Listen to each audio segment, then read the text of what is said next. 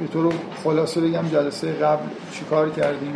شروع بحثمون که من یه مقدمه ای در مورد اینکه کلا می‌خوایم چیکار بکنیم در مورد سوره بقره گفتم سعی کردم ذهنتون رو آماده بکنم که قرار نیست تفسیر متداول آیه به آیه به اصطلاح خطی از سوره بقره بشنوید. بیشتر دنبال این هستیم که کلیت سوره رو درک بکنیم. بعد سعی کردم بگم که مشکل اساسی توی درک سوره ها یا به طور کلی هر متنی اینه که وقتی سوالای درستی نداریم مثل اینکه صورت مسئله رو نمی‌فهمیم حلش رو هم در واقع یه جوری ممکنه متوجه نشیم. من یه مقدمه نسبتا طولانی شرحی از اوضاع تاریخی مخصوصا وضعیت ادیان ابراهیمی در زمان ظهور اسلام و نزول قرآن. گفتم جلسه گذشته و سعی کردم بر اساس اون نشون بدم که سوره بقره روند کلی روشنی داره به این معنا که با چیزهایی که از تورات براتون خوندم فکر می‌کنم متوجه شدید که در واقع نکته اصلی اینه که جایی انگار طبق عقاید یهودی ها و مسیحی ها دو تا دین اصلی بین ادیان ابراهیمی جایی برای یه دین جدیدی وجود نداره.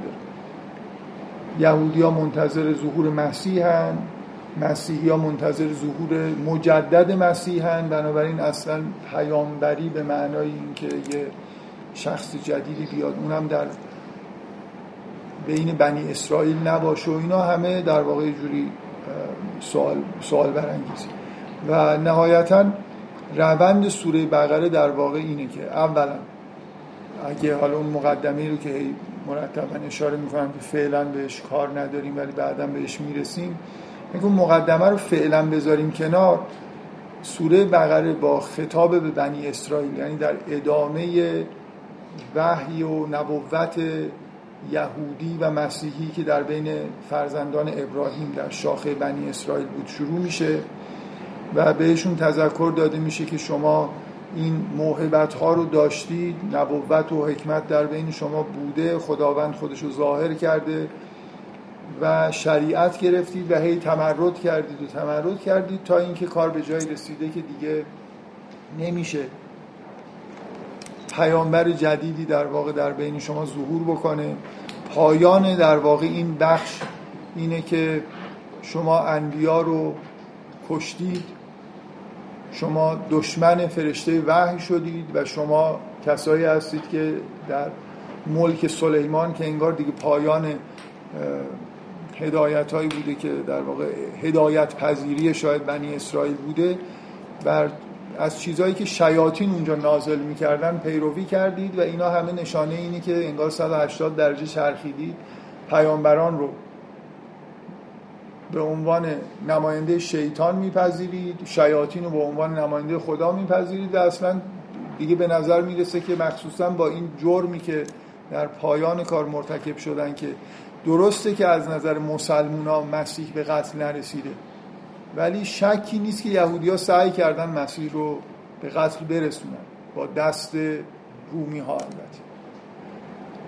این قطعه در واقع در اینجا ختم میشه و مسئله بعدی که شروع میشه اینه که برمیگردیم به داستان ابراهیم و یادآوری قرآن این که یه پسر دیگه به اسم اسماعیل بود.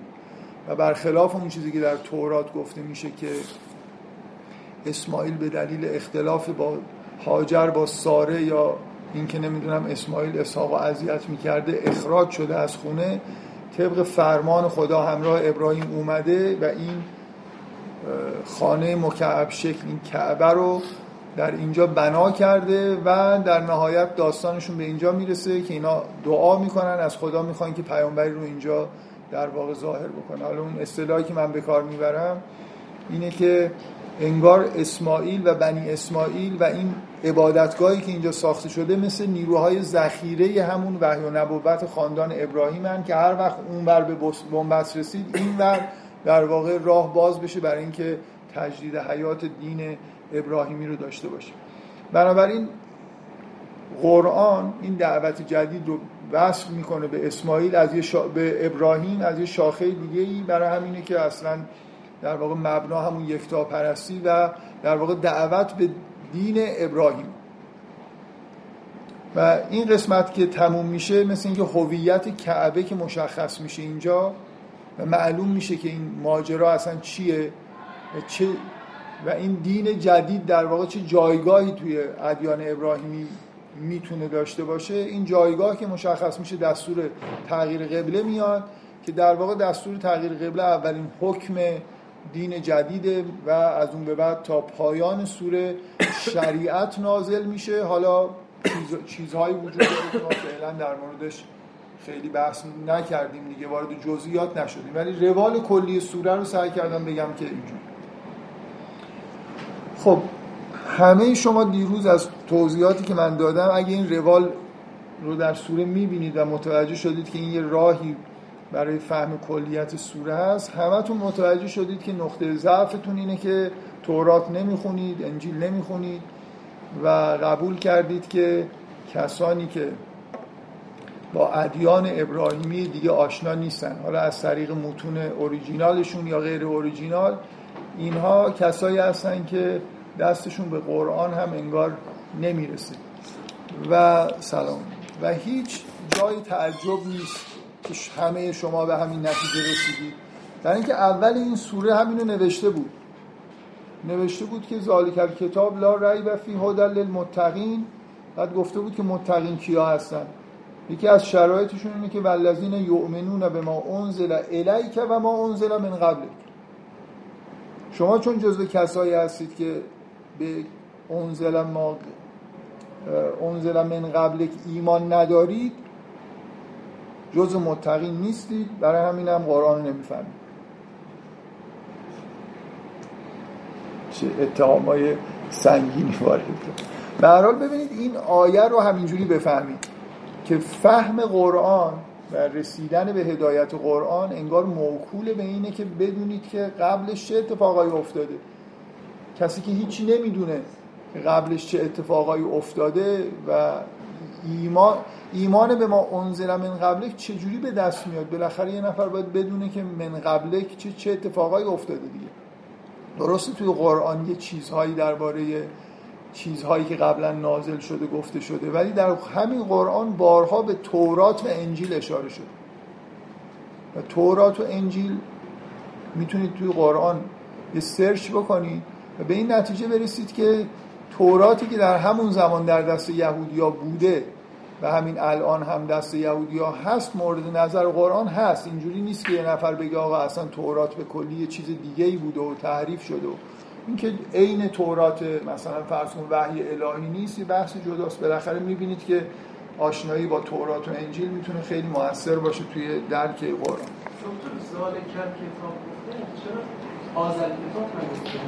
بله چه سوال خوبی. ولی جواب که نمیدن مطمئن. انتظار. هنوز به کلمات گیر ندید. ما هنوز نمی‌دونیم. کلا سر و ته سوره رو بذارید به همدیگه وصل بکنیم. این قطعات بزرگ. حالا شاید بله این بالاخره سوال خوبیه دیگه. شروع کتاب به جای اینکه بگه این کتاب هدل للمتقین میگه آن کتاب. و جالبه که بالاخره چرا از زمین قائب استفاده میشه. حالا به جای اینکه جواب سوال شما رو بدم بذارید یه مروری بکنیم به سوره تا همین جایی که حالا یه چیزایی فهمیدیم. بذارید من یه سری در واقع آیات رو بخونم. بالاخره باید خود متن سوره رو یه جایی شروع کنیم به خوندن. از اول من نمی‌خونم ولی از یه جایی شروع می‌کنم و نکات خاصی رو از داخل ها نشون میدم. در واقع سعی می‌کنم که این روالی رو که توصیف کردم محکمتر بکنم و در این حال سوالای جدید برامون پیش بیاد که بتونیم توی فهم سوره جلو خب بذارید من یه نکاتی رو اینجا یادداشت کردم که فکر می‌کنم که بد نیست الان بهشون اشاره بکنم.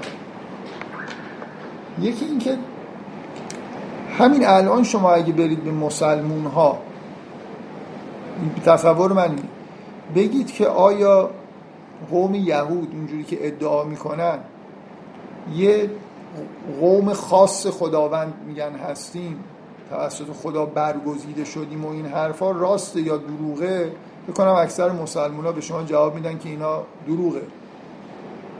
ولی به نظر می‌رسه که در سوره بقره داره تایید میشه که یه چیزای این شکلی بوده.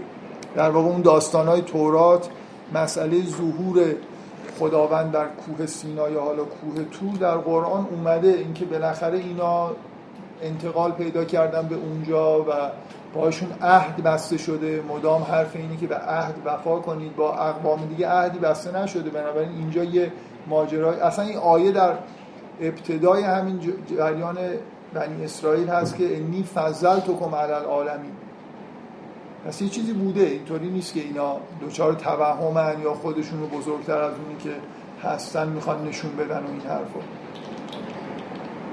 من از اینجا اینو وصل بکنم به این موضوع که یکی از کچفهمی های بزرگ در مورد این سوره از اینجا ناشی میشه که مسلمان چون از یه جای دشمن یهودی ها شدن تمام این خطاب های یا بنی اسرائیل رو که و این حرفایی که از تمرد بنی اسرائیل میشه رو اینجوری می‌فهمن که قرآن و خداوند داره به مسلمین و مؤمنین میگه که از اینا برحضر باشید اینا آدمای بدی هستن. من می‌تونم تفاصیلی بیارم که با تأکید فراوان روی این که ببینید خداوند مدام داره در مورد یهودیا به مسلمان ها هشدار میده که اینا آدمای بدی هستن اینا آدمایی هستن که تمرد می‌کنن. اینا آدمایی هستن که دشمن خدا شدن و از این حرفا. و اینا همش اشتباس. در واقع قرآن داره تایید می‌کنه که اینا قوم خاصی بودن. اینا عهد باهاشون بسته شده. هنوز فرصت دارن که به عهد خودشون انگار وفا بکنن.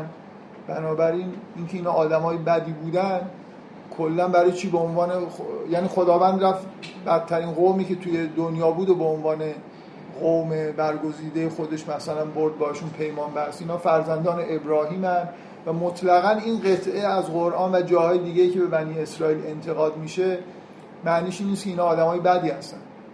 اینا انتظار زیادی ازشون می‌رفته. خداوند خودش رو برای اینا ظاهر کرده. عهد بسته بنابراین باید به عهد خودشون وفا بکنن. در واقع مثل اینکه سختگیری نسبت بهشون وجود داره. که شما اگه اینجوری با این آیات برخورد بکنید اون وقت باید بگید پیغمبر ما هم پیغمبر بدی بوده. چون مدام تو قرآن می‌بینید بهش تذکر داده میشه که اینجا چرا این کارو کردی اینجا چرا اون کارو کردی چرا اینجوری نگفتی؟ و مدام داره تذکر دریافت می‌کنه. تذکر دریافت کردن قوم بنی اسرائیل معنیش این نیست که اینا آدمای بدی هستن. اینا قوم برگزیده ای هستن که تمرد کردن. استحقاق قرآن داره به این سمت میره که شما استحقاق ادامه نبوت رو از دست دادید. و حالا با این نبوت جدید در واقع پیام جدید و عهد جدیدیه که خداوند با خاندان ابراهیم داره میبنده.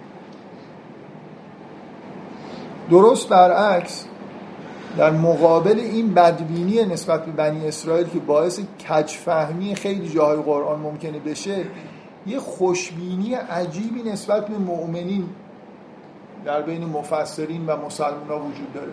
یه احساسی در بین مسلمان وجود داره که اون مؤمنین صدر اسلام یا ایها الذین آمنو آدمای خیلی مقدسی.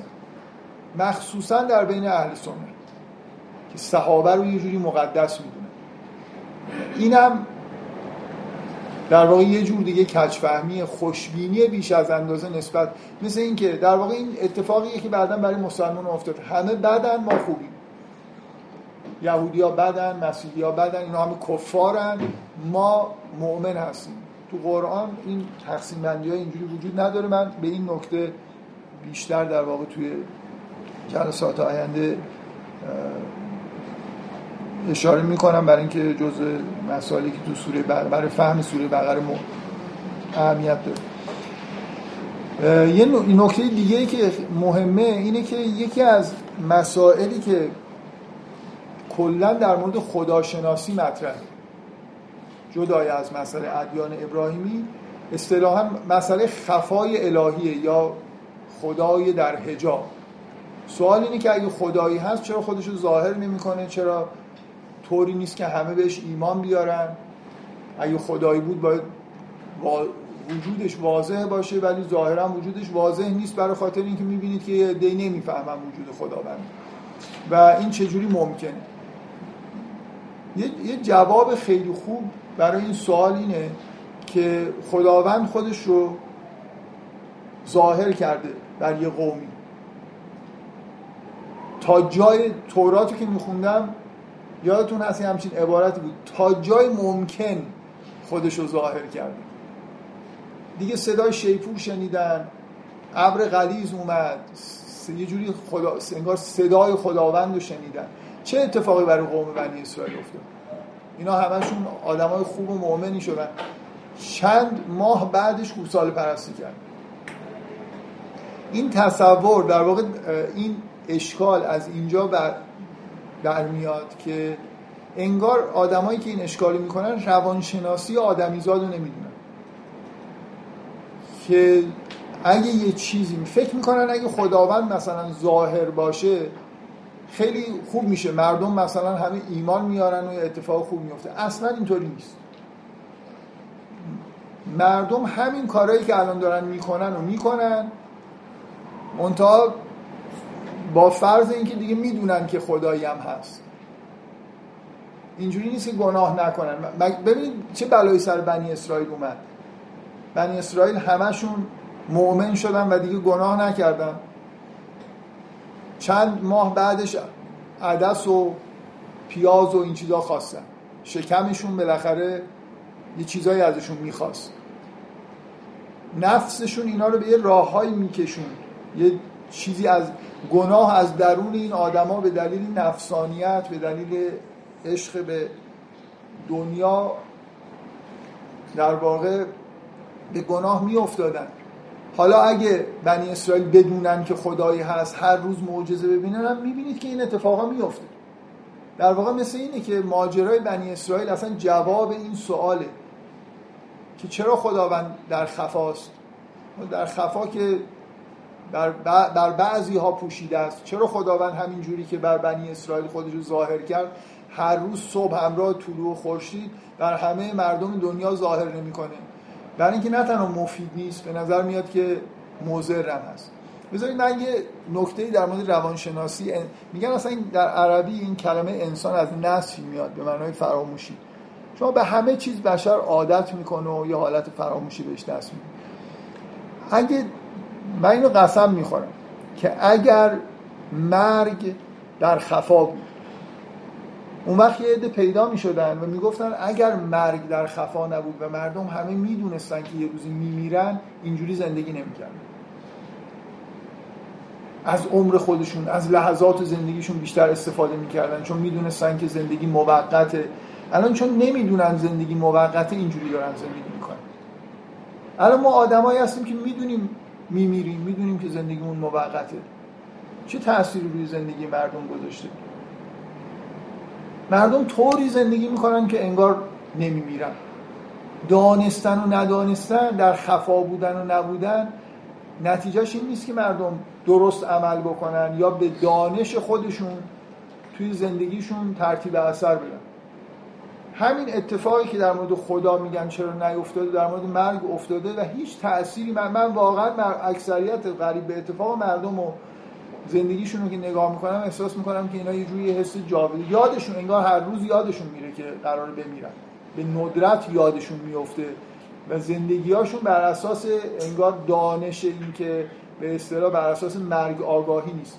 خدا آگاهی هم همین بلا سرش میومد اگر خداوند خیلی هم آشکار بود هر روز خودش رو آشکار می‌کرد اتفاق خاصی نمیافتاد. یعنی اون آدمایی که می‌خوان هدایت بشن با مسئلهشون دانستن و ندانستن این که خدا هست یا نیست نیست.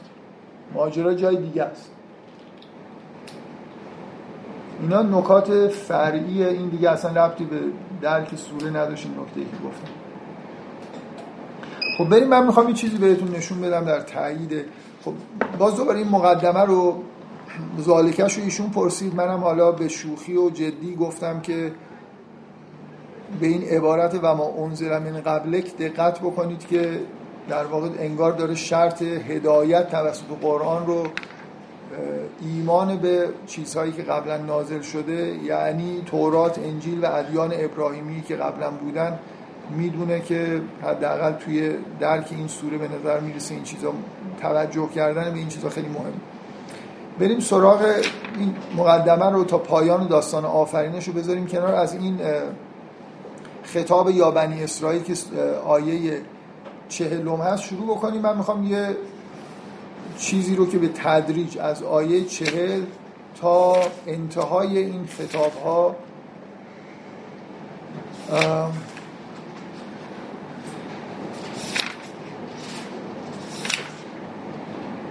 صد و مثلا 22 123 تا قبل از داستان ابراهیم.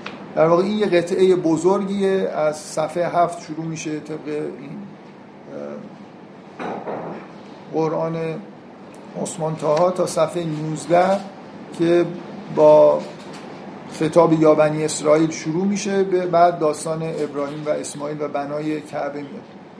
به این من می‌خوام این روالی رو که دفعه قبل به طور کلی گفتم. با جزئیات اولا خب یه مقدار بخونیم همه آیات رو نه ولی یه مروری بکنیم این دوازده سفر رو. و سعی کنم بهتون نشون بدم که چطور به تدریج این اتفاق داره میفته. که انگار این یا بنی اسرائیل دارن به اصطلاح بنی اسرائیل دارن فید میشن دارن دور میشن کمرنگ میشن.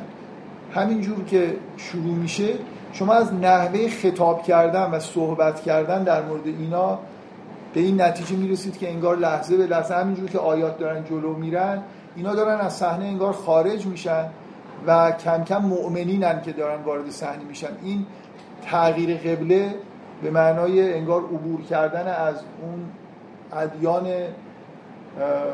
مربوط به بنی اسرائیل و رسیدن به یه دین جدید. شما توی همین دوازده صفحه می‌بینید کم کم.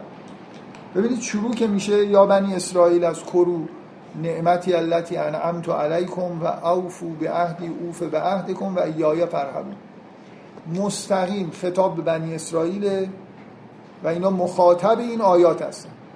تمام زمایر کم شما تمام فعلا از نوع مخاطبه و همینجور این ادامه پیدا می‌کنه. و آمنو به ما انزلت و مصدقا لما معکم ولا تکونو اول کافر به تا خطاب مجدد. یا یا بنی اسرائیل از کرو نعمتی التي انعمت علیکم و انی فضلت کم یه قرآن دیجیتال پیدا کنید یه کم سرچ کنید.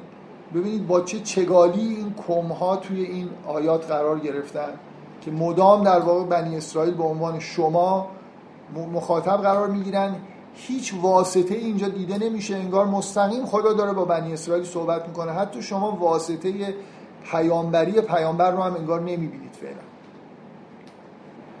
و از نجاکم من آل فرعون یسومون کم سوء العذاب و یذبحون ابناءکم و یستحیون نساءکم و فی ذالکم این ذالکم ربطی به اون کما نداره. بلا ام رب کم عظیم. پنج تا کم توی این یکی آیه.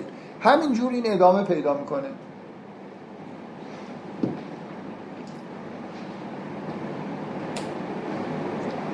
بعد شروع می‌کنه به تخلفاتشون دیگه. اولین تخلف جدی میگه و از واعدنا موسی اربعین لیلتا ثم تخصم العجل من بعدهی و انتم ظالمون.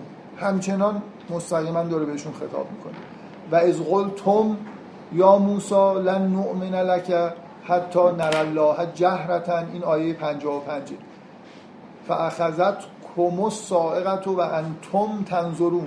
همچنان مخاطب آیات هستن تا آیه 57 و زلنا علی کمل غمام و انزلنا علی کمل من و سلوا کلو من طیبات ما کم و ما ظلمونا ولکن کانو انفسهم یظلمون. برای اولین بار بهشون به عنوان آنها خطاب میشه.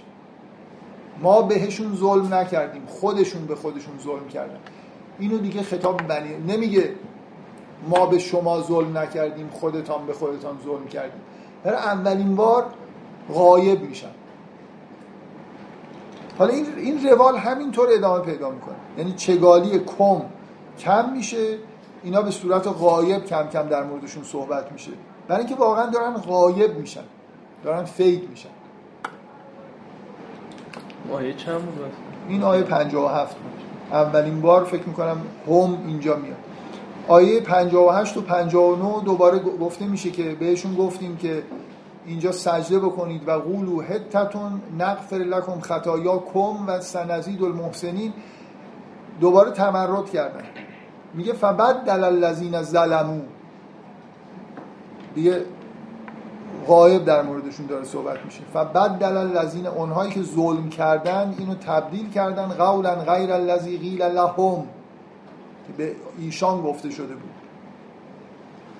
دوباره دو تا آیه بعد آیه 61 جایی که میان و میگن که عدس می‌خوایم و پیاز می‌خوایم و این حرفا میگه اهبتو مصرن فان لکم ما سألتم و ضربت علیه همز ذلت و مسکن دوباره خطاب غایب میشه که بهشون گفتیم که اینجوری. شما بعد میگه که بر اینها یه مسکنتی در واقع ذلت و مسکنت بر ایشان زده شد.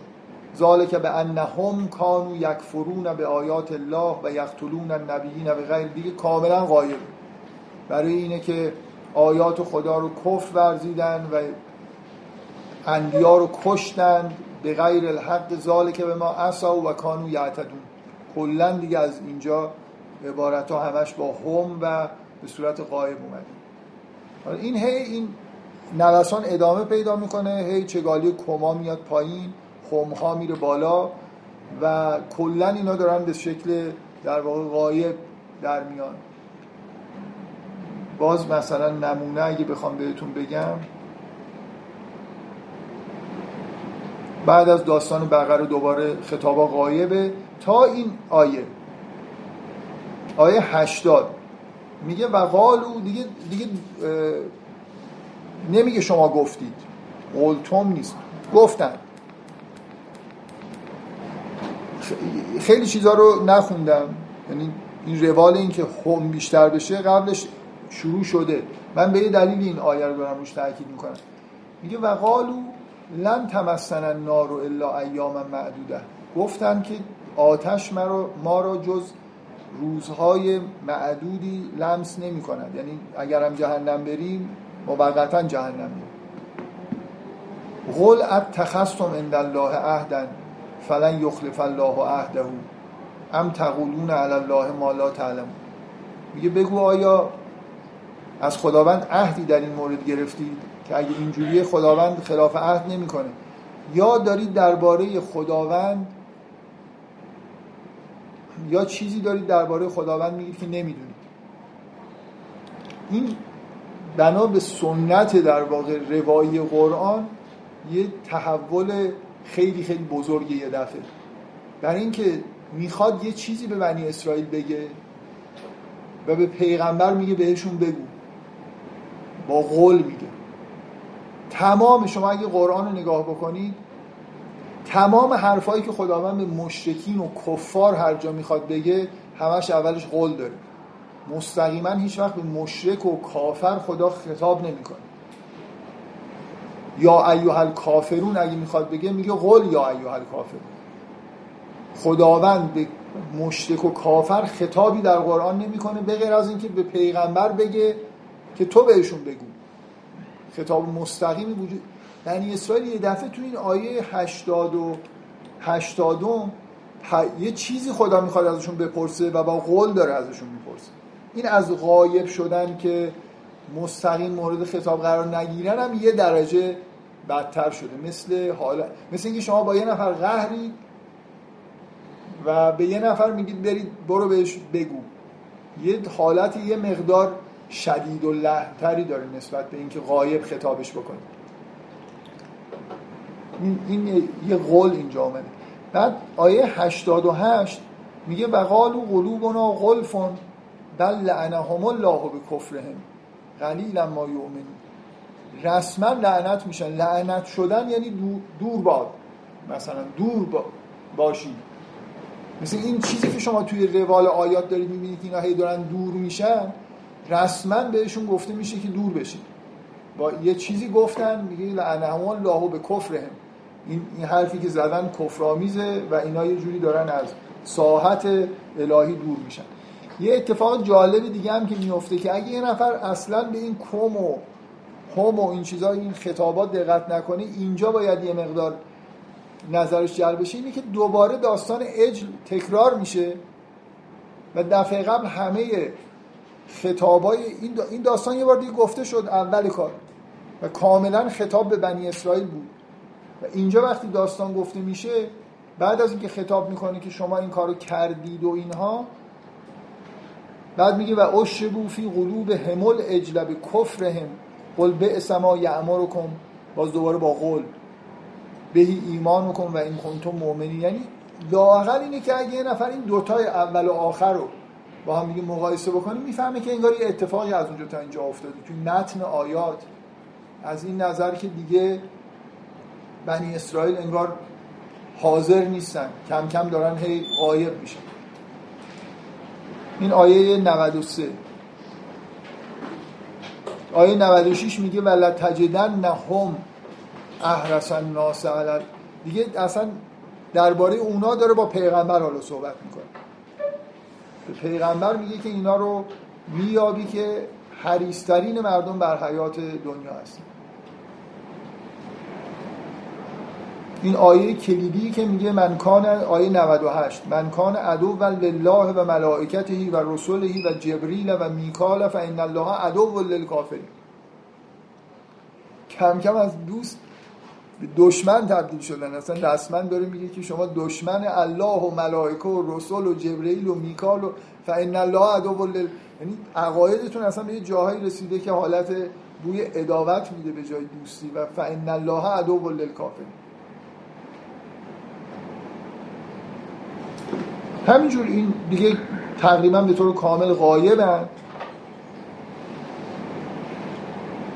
مثلا این آیات 100 آیه 101 آیه 102 به کلی به صورت غایب داره روایت میشه که این کار رو کردند اینجوری گفتند. تا آیه 104 یه دفعه میگه یا ایها الذین آمن لا تقولوا رائنا و قول انظرنا واسمعوا وللکافرین عذاب علیم اولین خطاب خطاب برگشت به سمت یا ایها الذین آمنو این اولین یا ایها الذین آمنوی قرآن. آیه 104 سوره بقره. بلا فاصله بعدش میگه ما یود الذین کفروا من اهل الكتاب ولل مشرکین ان علیکم من خیر من ربکم. این باز اینو می‌خونم برای اینکه اونایی که فکر می‌کنن که در مثلا فرض کنید توهمی وجود داشته که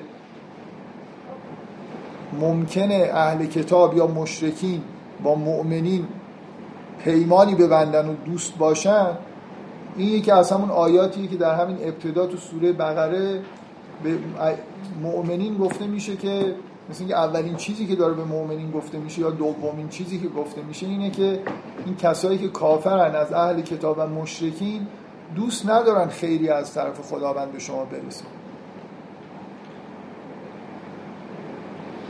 و نهایتا من یه آقای بهایدین خورمشاهی یک کتابی داره دو تا کتاب داره درباره حافظ. یکیشون حرف جالبی زده گفته میشه کلا برداشت های حافظ رو به دو قسم به دو نوع تقسیم کرد. که سر این اختلافی که این اصل این شعر چیه؟ که میگه کشتی نشستگانیم ای باد شرط برخیز باشد که باز بینیم. دیدار آشنارا تو بعضی از نسخه هست کشتی شکستگانیم ای باد شرط برخیز. آیه خورمشایی میگه که به طور تمثیلی میشه گفت که دو نوع قرائت از حافظ داریم. امیدوار و ناامید. اگه بگید کشتی نشستگانیم ای باد شرط برخیز. امیدوارانه است دیگه حالا تو کشتی نشستیم باد نمیاد ولی اگه باد بیاد ما به ساحل مثلا به مقصد خودمون می‌رسیم. اگه بگیم کشتی شکستگانیم ای باد شرط برخیز. این یعنی که حافظ امیدی به این نداره بادم مثلا کشتی شکسته است. من خوشبختانه در اختلاف غیر اختلاف نسخی در مورد قرآن در این مورد وجود نداره. دو نوع قرآن می‌تونستیم داشته باشیم. قرآنی که این مجموع آیات با همین اوضاع خراب تموم بشه و خوشبختانه قرآن موجود ما که آیه 122ش در پایان این قطعه دوباره اینه. یا بنی اسرائیل از کرون نعمتی التي انعمت علیکم و انی فضلتکم علی العالم قهری در کار نیست از طرف خداوند. همه این کارا رو کردید الان هم دیگه یه جوری در واقع مثل اینکه به دین دست دوم دارید تب لیگ رده پایانتر دارید منتقل میشید. ولی اینطوری نیست که خداوند بنی اسرائیل دیگه حالا شما از همون اول که می‌بینید میگه هنوزم میگه اوف و بعهدی اوف و بعد کن این دو تا قرائت ممکنه از دین اسلام وجود داشته باشه. اینکه اسلام که اومد دیگه یهودی ها و مسیحا باید غلاف کنن و اگه نکنن و دین خودشون بمونن کافرن و باید کشته بشن مثلا. دشمن قرائت دیگه این که اونا به همون دین خودشون اگه عمل بکنن همچنان خداوند اینا رو میپذیره. و قرار نیست که ما همه یهودی ها و مسیحی ها رو دینشون کانورت بکنیم به اسلام و اگه نه به زور بریم بکشیم یه کارشون بکنیم. پایان این قطعه می‌تونست این خطاب نباشه. و می‌تونست در واقع با همین حالتی که دیگه شما اصلا مورد قبول نیستید و مورد غضب هستید تموم بشه ولی اینطوری نیست. این در عین حالی که این روند رو می‌بینید پایان اینه که همچنان یا بنی اسرائیل انی فضل تو خمر العالمین و تقو یوم لا تجزی نفس و نفس شیئا. بهشون تذکر داده میشه که روز قیامتی در کار هست و پریزکار باشید این حرف. قهر مطلق به این معنا که اینا دیگه از رد خارج شدن نیست. حالا من به به شوخی میگم که مثل اینکه به لیگ دسته پایینتر دارن منتقل میشن ولی هنوز تو بازی هستن. این پایان در واقع این قطعه با خطاب مجدد به بنی اسرائیل مثل همون که برمیگرده به اولش. بنابراین ما یه قطعه ای داریم که همه این اتفاقا انگار افتاده همه عهد شکنی ها شده. ولی همونطور که قطعه شروع شده بود خداوند هنوز منتظره که اگه به عهد خودشون وفا بکنن به عهد خودش وفا بکنن. این روال کلی این در واقع بخش سوره بقره است که من با جزئیات در واقع گفتم و هرچند ارتباطی نداره ولی حالا که جلسه قبل قبل از شروع جلسه این بحث شد من اینو یادآوری بکنم که کم و هم و اینجور چیزها رو آدم خواب نمی‌بینه. این صنایع لفظی و این همه زرافت های لفظی قرآن رو اینجوری نیست که یه نفر یه خوابی ببینه بعدا داره تعریف می‌کنه بتونه با تسلط اینا رو جور بکنه کنار هم دیگه که یه جوری جالب در صنایع لفظی در خواب ظاهر نمیشن. و قرآن تمام آیاتش سرشار از صنایع لفظی و بلاغی و ایناست و این نقض مسلم اینه که یه نفر فکر بکنه که این همینطوری یه چیزی در واقع در رویایی ظاهر شده و بعدا پیامبر خودش این چیزها رو گفته. در تمام طول تاریخ هم که از حجت های مسلمونا درباره قرآن این بود که ببینید این نظر فساحت و بلاغت اصلا باور نکردنیه مثلا. کار بشر نمی‌تونه باشه و به نظر من حق دارم. خب بریم سراغ ببینید این الان این قطعه خیلی روشن. اون فضایی که من دفعه قبل ترسیم کردم اون تو خودش داره. با همین به زمایر که نگاه کنید بدون حالا محتوای این چیزا که داره میاد این که ما داریم از بنی اسرائیل منتقل میشیم به سمت یا ایها الذین آمن و این همون چیزیه که در واقع با تغییر قبله داره اتفاق میفته. داریم میچرخیم از سمت مثلا اورشلیم به سمت کعبه از سمت اسحاق به سمت اسماعیل. این خطاب که این قطعه رو میبنده به این نکته هم دقت بکنید که یکی از راههایی که همین الان هم در ادبیات مخصوصا در سینما متداوله وقتی می‌خواید یه چیزی رو ببندید آخرش رو به اولش برمیگردونه.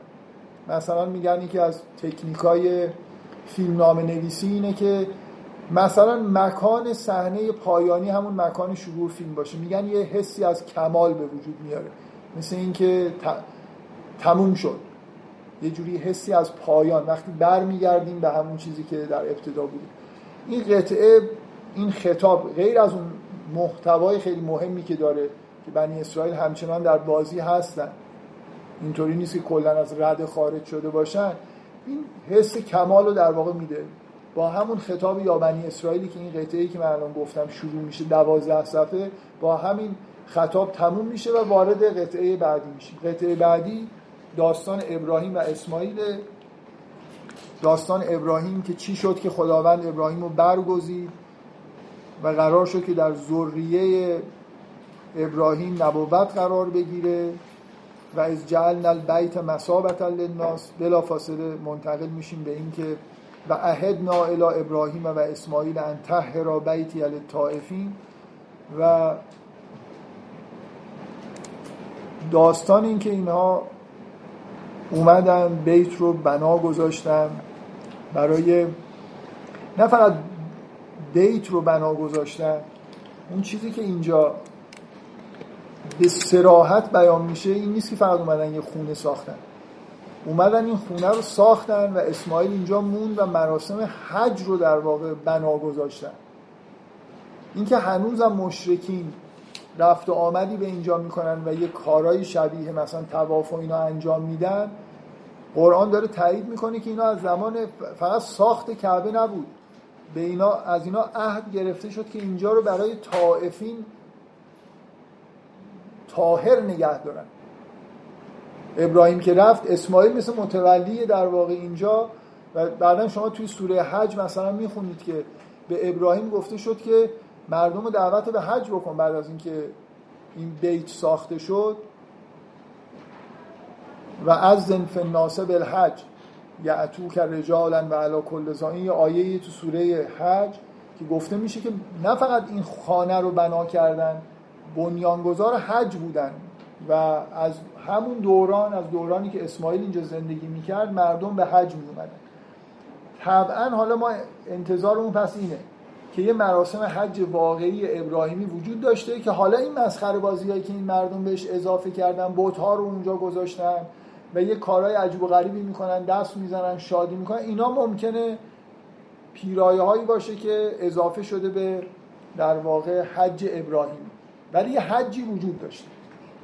این نکته ای که بعدا در واقع یه جوری توی آیات وقتی احکام حج میاد یه اشاره در واقع به این مسئله از قبل شده که مراسم اینجا در واقع توسط ابراهیم و اسماعیل بنیانگذاری شد به غیر از ساختن خود کرد این ماجرا میاد و بعد این دعا که ربنا و از فیهم رسولا درخواست یه رسول هم هست.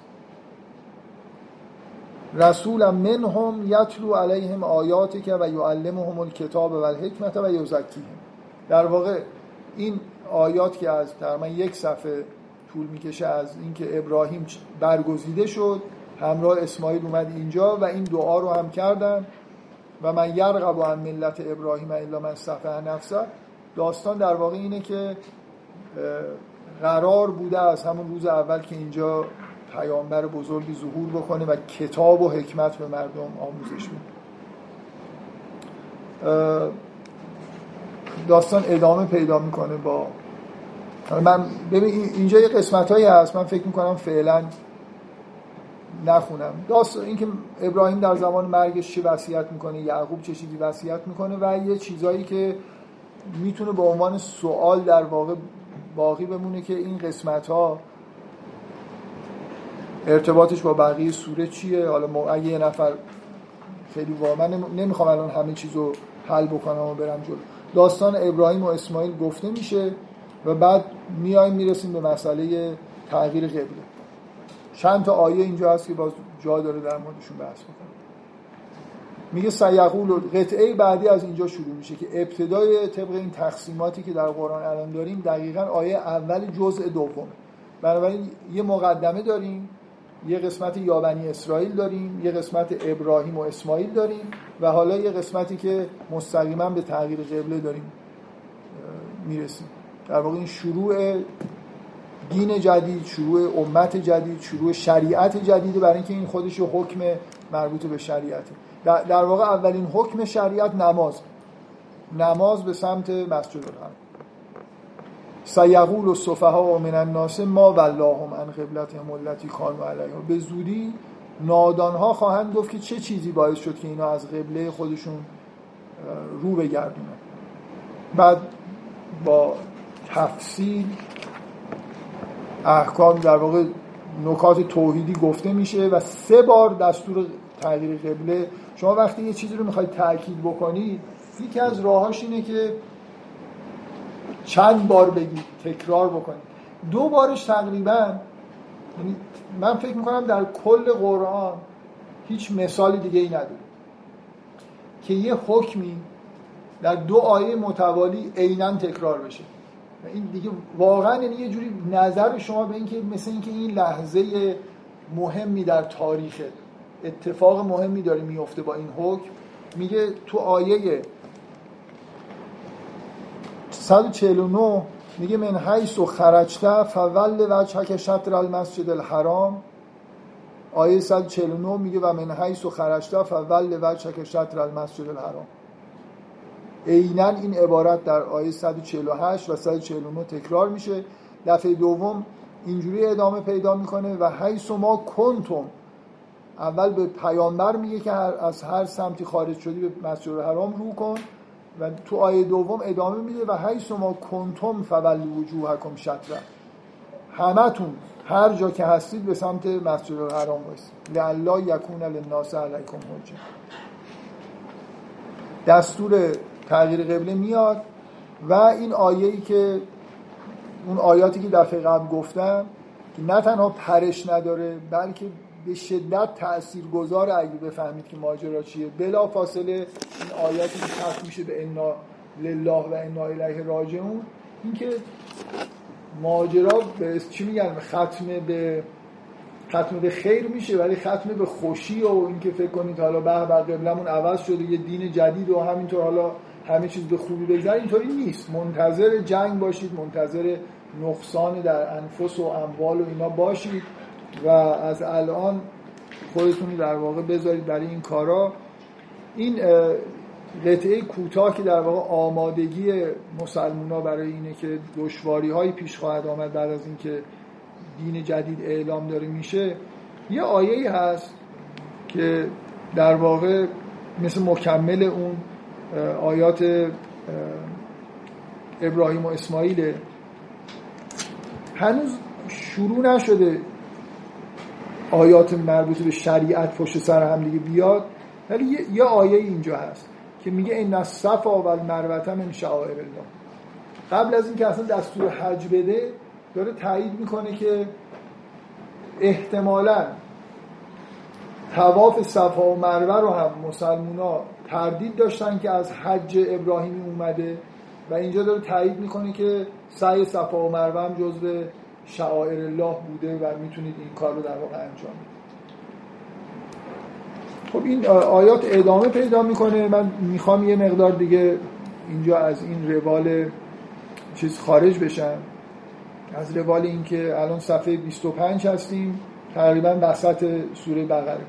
از آیه ای که میگه یا ایها الناس و کلوا مما فی حلالا طیبا یعنی اولین احکام در مورد خوراکی ها داده میشه. اول با خطاب یا ایها الناس گفته میشه به همه مردم و بعد از آیه 172 که با همین موضوع با خطاب یا ایها الذین آمنو گفته میشه شریعت آیه به آیه همینجور ادامه پیدا می‌کنه که تقریبا تا پایان سوره ادامه داره. حالا با یه قسمت هایی که داستانایی میاد و اینا رو هم باید بعدا بررسی بکنیم.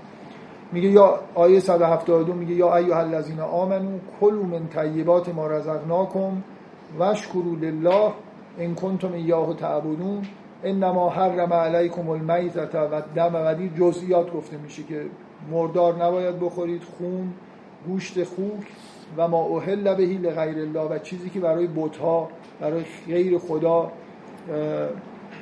ذبح شده باشه. فمن استر غیر باغن ولا دیگه از این دستورات اخلاقی و اینا خارج میشه مثل شریعت دیگه. با جزئیات گفته میشه چی بخور چه چیزای حرامه چه کارهایی نباید بکنید. در عین حال مثلا فمن استر غیر باغن ولا آدن فلا اسم علی اگه حالت استرار پیش اومد این حکم می‌تونید بشکنید. بعد از آیات مربوط به خوراکی ها آیات یه آیه میاد که حالا بعدا فکر می‌کنم جلسات آینده احتمالا این جلسه نمی‌رسیم. یه دلیل این آیه مهم میشه خیلی. حکم حکم اخلاقیه. من می‌خونم. بعدا میگم که چرا توی این سوره تبدیل به در واقع موضوع مهم میشه. میگه میگه لیس البر ان تول وجوهکم قبل المشرق و المغرب میگه نیکویی به این نیست که روی خودتون رو به سمت این مشرق یا مغرب بکنید. ولکن البر من آمن بالله و الیوم الاخر. نیکویی اینه که به خدا ایمان داشته باشید و به آخرت و الملائکته و الملائکت و کتاب و نبیین و آت المال علی حبه ذوی القربى و الیتاما نیکویی اینه که به خدا ایمان داشته باشید به روز جزا ایمان داشته باشید به ملائکه و کتاب و نبیین ایمان پیامبران ایمان داشته باشید و مال خودتون رو که دوست دارید به نزدیکانتون به ایتام به مساکین به در راهماندگان و کسانی که درخواست می‌کنن بدید و اقام از سلات نماز بخونید و آت از زکات و الموفون به عهد همز آهد. بعد از ایمان به خدا و روز جزا یعنی در واقع بعد از ایمان اولین چیزی که گفته میشه اینه که مال خودتون رو در حالی که دوست دارید بدید به اطرافیانتون به مردم به کسایی که نیاز دارن. بعد نماز زکات وفای به عهد و صبر در مشکلات چیزایی که از مؤمنین خواسته میشه. بعد حکم قصاص میاد بعد حکم ارث میاد حکم مفصلا حکم روزه میاد یا ایها الذین آمن کتب علیکم الصیام. تقریبا همشون با یا ایها الذین آمن کتب علیکم القصاص. یا ایها الذین آمن کتب علیکم الصیام. خیلی از این احکام وقتی شروع میشه و خطاب یا ایها الذین آمنو در ابتداش هست. درباره هلال های ما درباره دیگه مفصلا درباره حج. و خیلی مفصل درباره احکام مفصلتر از همه درباره احکام طلاق و نکاح. و یه آیه‌ای که باز مجددا به بنی اسرائیل اشاره میشه آیه 211 میگه سل بنی اسرائیل کم آتیناه من آیت بینه. از بنی اسرائیل بپرس که چقدر آیات بیینه براشون در واقع ظاهر کرد. مثل همون قول از بنی اسرائیل مستقیم سوال نمیشه. از به پیامبر گفته میشه که از بنی اسرائیل بپرس که چقدر بهشون آیات روشن بود. این یسالونه که عن الخمر و المیسر از قمار و شراب می‌پرسن بگو که گناهش بیشتر از فایدهشه. آیات چند صفحه آیات مربوط به زندگی زناشویی. خب، چیزهایی که جزو مجهولاته از صفحه چهل و یک تا آخر مثل مقدمه اینو, اینو اسمشو بذاریم مؤخره و بکنیمش به اصطلاح چیز دیگه حالا فعلا. یعنی الان از یابنی اسرائیل اول تا پایان این احکام مربوط به طلاق و اینا به نظر میاد روشنی که روال چیه. از این ماجرا که تموم میشه یعنی آیات مربوط به طلاق که تموم میشه داستانی شروع میشه. دو تا داستان. یه داستان مختصری که یه عده‌ای که خیلی هم معلوم نیست کیان و کجا بودن. علم تر الذین خرجوا من دیارهم و هم الوف هزاران نفر بودن که از دیار خودشون خارج شدن.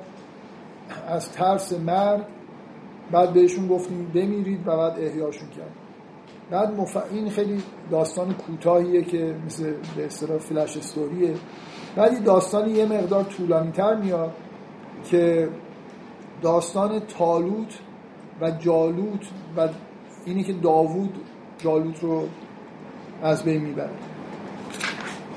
این دو صفحه از این مؤخره مربوط به این داستان. خب این داستان اینجا چیکار می‌کنه؟ الان احکام صادر شده همینجا مثلا می‌تونست قرآن اینجا تموم بشه. سوره بقره. اصلا الان در واقع. یه سوال اساسی سوره بقره می‌تونست با یا ایوه یا بنی اسرائیل شروع بشه؟ در پا... این تا اینجایی که من گفتم مثل یه تئوری که دادم از اول یا بنی اسرائیل تا پایان نزول شریعت رو خوب داره توجیه می‌کنه. ولی اون مقدمه چیه و این مؤخره چیه؟ هر کدومشون چند صفحه اول و آخر سوره هست که چی دارن میگن؟ این داستان اینجا چیکار می‌کنه؟ داستان داستان اینه که بنی اسرائیل میگن که ما یه پادشاهی می‌خوایم برای جنگ هامون تالوت معین میشه اینا میگن چرا تالوت معین شده؟ ما که علممون مثلا ما که مالمون بیشتره. و بعد تالوت همراه با عده از بنی اسرائیل به جنگ جالوت میره و در بین راهی نهری هست. میگه که فقط یک مشت آب ازش حق دارید بخورید. نهیشون می‌کنه از اینکه زیاد آب بخورن. و یه عده آب زیاد می‌خورن. یه تعداد کمی از این آدمایی که اونجا هستن و مؤمن هستن کم آب می‌خورن. همون حرف تالوت رو گوش میدن. و همینا هستن که وقتی که مواجه میشن با جالوت با اینکه عدهشون خیلی کمه پیروز میشن در مقابل جالوت. این یه داستانیه که اینجا بعد از آیات مربوط به شریعت اومده. بعد دوباره حالا من همه آیات رو نمی‌خوام بخونم. آیه توحیدی آیات توحیدی بسیار مهم آیت الکرسی میاد. این داستان که تمام میشه چند تا آیه است بعد یه آیت الکرسی آیه به اصطلاح بیان توحیدی خیلی عمیقیه که به همین دلیل هم متداول شده که خیلی میخوننش. آیت الکرسی که تموم میشه باز داستان هایی میاد. داستان ابراهیم که داره مهاجم می‌کنه با یه احتمالا با نمرود که داره میگه که اگه خونده باشید یا تو ذهنتون باشه پروردگار خودش می‌خواد به نمرود معرفی بکنه میگه پروردگار من کسی که میمیران زنده می‌کند و میمیراند. میگن اون حالا نمرود یا هر کسی که هست اسمش نیومده. میگه منم میمیرانم و زنده می‌کنم. و میگن که منظورش این بوده که دو تا زندانی رو آوردن یکی رو آزاد کرده یکی رو کشته. گفته منم یکی رو احیا کردم. بعد ابراهیم میگه که خداوند پروردگار من اون کسی که خورشید از شرق میاره تا غرب. غروب می‌کنه فبه الذی کفر این مبهوت میشه که دیگه اینو چیکارش بکنه؟ مثلا می‌تونه از غرب بیاره در شرق ببره. این یه مهاجه ابراهیم با نمرود مثلا. این داستان اینجا چیکار این همه تو مؤخر. داستان اون مردی که همراه با اولاغش داره میره میرانده میشه و دوباره زنده میشه برای اینکه قیامت رو باور بکنه. داستان ابراهیم دوباره که ازش خواسته میشه که چهار تا مرغ رو قطعه قطعه بکنه و بر کوه بذاره و بعد ندا بده تا اینا بیان. اینا به نظر می‌رسه مربوط به قیامت هن. اینا تو مؤخره اومدن. چی کار می‌کنه و مهمتر از همه که تقریبا تا پایان سوره ادامه پیدا می‌کنه سه چهار صفحه درباره انفاق و قرض دادن. چیزی شبیه در واقع ادامه شریعت میشه اینجوری بهش نگاه کرد که اونها هم جزو آیات شریعت بگیم. یه می‌تونم بگم که با حرفایی که دیروز زدم و این بحثایی که الان کردم مروری که کردم یه بدنه اصلی سوره رو از یه جایی تا یه جاشو خوب می‌فهمیم که چه ارتباطی با هم داره. حالا ممکنه وسطش آیاتی باشه که احتیاج به توضیح بیشتر داشته باشه ولی خیلی کوتاه اون قطعه هایی که لابلای این قطعات بزرگ اومدن. ولی مقدم و مؤخره همچنان جا داره که مورد بحث قرار خب من می‌خوام ساعت رو نگاه کنم ببینم که شیش و نیم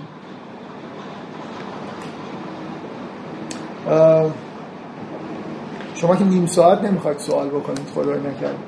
من می‌خوام به جای اینکه برگردم برم از اول سوره از مقدمه شروع بکنم از ذالک کتاب الله ریب یه ذره یه ذره برم عقبتر. داستان آفرینش رو در موردش بحث بکنم انتا مقدمه رو من گفتم از اول شروع میشه تا پایان داستان آفرینش که وقتی داستان آفرینش تموم میشه خطابای یا بنی اسرائیل میاد. یه کاری که قصد داشتم انجام بدم توی همین جلسه این بود که داستان آفرینش رو از روی تورات بخونم براتون. بعد داستان آفرینش از روی قرآن رو بخونم و این کنتراست هایی که وجود داره رو ببینید تا داستان آفرینش تو قرآن و ویژگیاش رو بهتر بفهمید و بعد در مورد این صحبت کنیم که چرا حتما باید این داستان آفرینش اینجا می اومد چه, چه کار خیلی مهمی در واقع داستان آفرینش داره در اون مکان قبل از اینکه داستان انبیاء مثلا بنی اسرائیل و دین جدید شروع بشه داره انجام میده. خب فکر می‌کنم وقت ندارم کل این کار رو انجام بدم ولی اگه اشکال نداره حالا برای چی میگن خوش آمد شما هم که شده این داستان آفرینش توی تورات رو بخونیم و اگه تا حالا نخوندید شاید براتون جالب باشه. فقط به این نکته دقت بکنید که چقدر ساختار سوره بقره شبیه توراته یعنی تورات قطعه کوتاهی داره بعد داستان آدم و حوا میاد بعدم داستان انبیا میاد ابراهیم و اینا همینطور می‌رسه به اینکه حضرت موسی میاد. سفر پیدایش و سفر خروج این دو فصل اول. یه روال شبیه در واقع شروع سوره بقره تا انتهای یابنی اسرائیل تا, در واقع انتهای اون خطابای یابنی اسرائیل و داستان ابراهیم. داستان ابراهیم جا جابجا اومده به دلیل خیلی روشن. در واقع مثل یه چیز دیگه مثل مقدمه اینه که از بنی اسرائیل روی شدیم برگردیم اول دوباره ببینیم ماجرا چی بوده. ترتیب تاریخی رعایت نشده برای خاطر اینکه این روال سوره به وجود بیاد. بنابراین اگه شباهت به تورات در شروع در واقع قرآن مورد قبول و جالبه بنابراین داستان آفرینش خوب جایی قرار گرفته. ولی من هدفم این نیست که فقط اینجوری با مسئله مواجه بشم. می‌خوام از محتوایی در واقع بگم که اونجا چی کار می‌کنه خب کوتاه نیست ولی فکر می‌کنم که بد نیست. فکر کنم همشو بخونیم اشکال نداره. چون می‌دونم مسلمان تورات نمی‌خونن از فرصت استفاده بکنیم یه قسمت های مهم تورات و حداقل اینجا. همین شباهت این داستان ها با داستان قرآن نشون میده که این حرف که نمی‌دونم کلا تعریف شده و اینا حرف درستی نیست. و مسئله تورات اینه که سینه به سینه نقل شده از روی حافظه در طول یه مقدار نوشته شدنش دیر بوده. بنابراین خب طبیعیه که انتظار نباید داشته باشید که یه چیزی کلمه به کلمه شبیه مثلا و خیلی هاش هم داستانهاییه که از زندگی تاریخ خود بنی اسرائیل اصلا وحی نشده. در واقع مثل تاریخ نویسیه اون حالت شبیه قرآن رو نباید انتظار داشته باشید. اینجا ببینید و اگه انتظارتون رو بیارید پایین می‌بینید که جالبه. خب یه جایش هم ممکنه خوشتون نیاد اونم خوبه. بخونید. کجاش خوشتون نیاد خب عنوانش از آدم و حوا. هنگامی که خداوند آسمان ها و زمین را ساخت هیچ بوته و گیاهی بر زمین نرویده بود زیرا خداوند هنوز باران نبارانیده بود و همچنین آدمی نبود که روی زمین کشت و زر نماید. اما آب از زمین بیرون می آمد و تمام خشکی ها را سیراب می کرد اونگاه خداوند از خاک زمین آدم را سرشت سپس در بینی آدم روح حیات نمیده به او جان بخشید و آدم موجود زنده شد پس از اون خداوند در سرزمین عدن واقع در شرق باقی به وجود آورد و آدمی را که آفریده بود در اون باغ گذاشت. اولین تفاوت اینه که اینجا خیلی به سراحت این باغ عدن یا حالا ما بهش میگیم بهشت یه جایی در شرق در کره زمین یه باقی خداوند انواع درختان زیبا در اون باغ رویانی تا میوه های خوشتم دهند. او در وسط باغ درخت حیات و همچنین درخت شناخت نیک و بد را قرار داد. از سرزمین عدن رودخانه هایی به سوی باغ جاری شد تا آن را آبیاری کند. سپس این رودخانه به چهار رود کوچکتر تقسیم گردید. رود اول چی بوده و حالا اسم جیهون و دجله و اینا اسم رودها اومد رود چهارم فرات. خداوند آدم را در باغ عدن گذاشت تا در اون کار کند و از آن نگهداری نماید. و به او گفت از همه میوه های درختان باغ بخور به جز میوه درخت شناخت نیک و بد زیرا اگر از میوه اون بخوری مطمئن باش خواهی مرد. تفاوت اگه داستان آدم و هوا توی قرآن تو ذهنتون باشه ببینید اینکه این یه باغیه در کره زمین در شرق. این در قرآن این شکلی نیست. یعنی برعکس به نظر می‌رسه اصلا شاید در زمین کلا ماجرا در زمین اتفاق نمیفته خداوند به آدم میگه که از باغ نگهداری کنه و ازش بخوره. در قرآن فقط خوردن. هیچ کاری آدم قرار نیست انجام بده.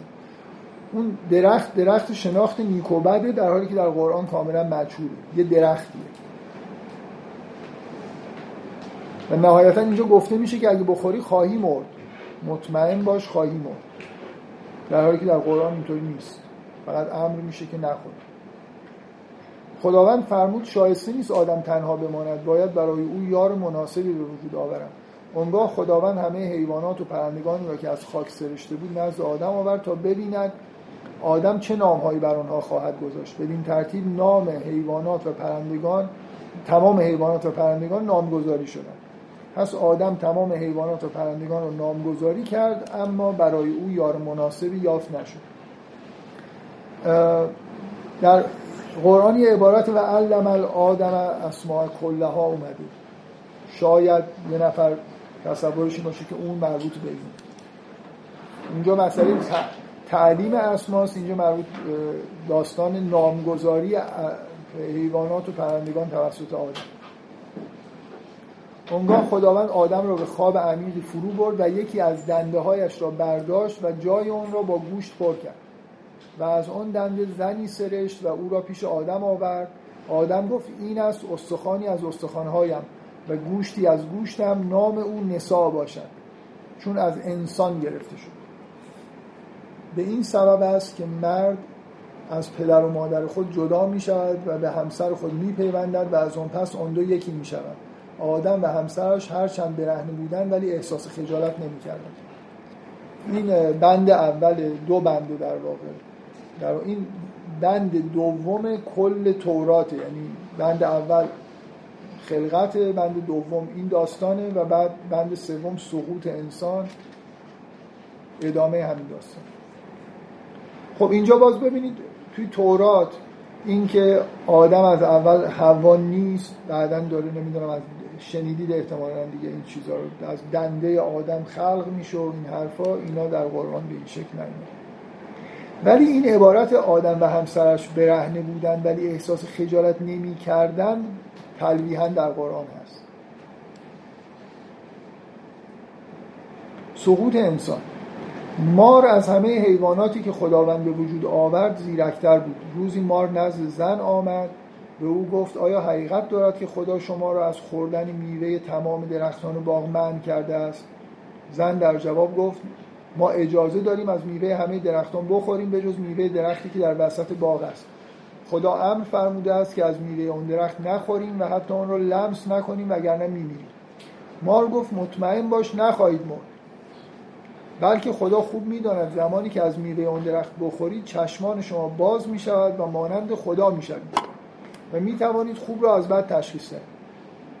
آن درخت در نظر زن زیبا آمد و با خود اندیشید میوه این درخت دلپذیر می تواند خوشتم باشد و به من دانایی ببخشد.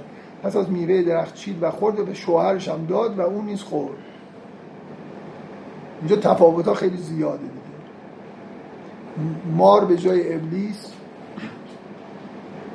بعد بعده مار که اگه اینو بخورید چشماتون باز میشه مانند خدا می‌شوید. و اینکه حواست که حرف مار رو در واقع گوش میده و به شوهرش هم تفلک شوهرش به شوهرش داد خورد.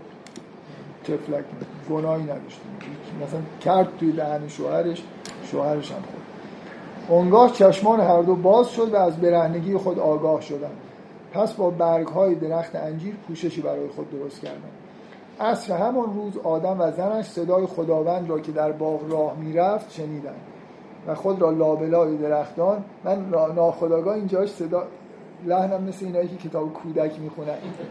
یه خود اینجوری یه خود بچگانه شد اینجاش.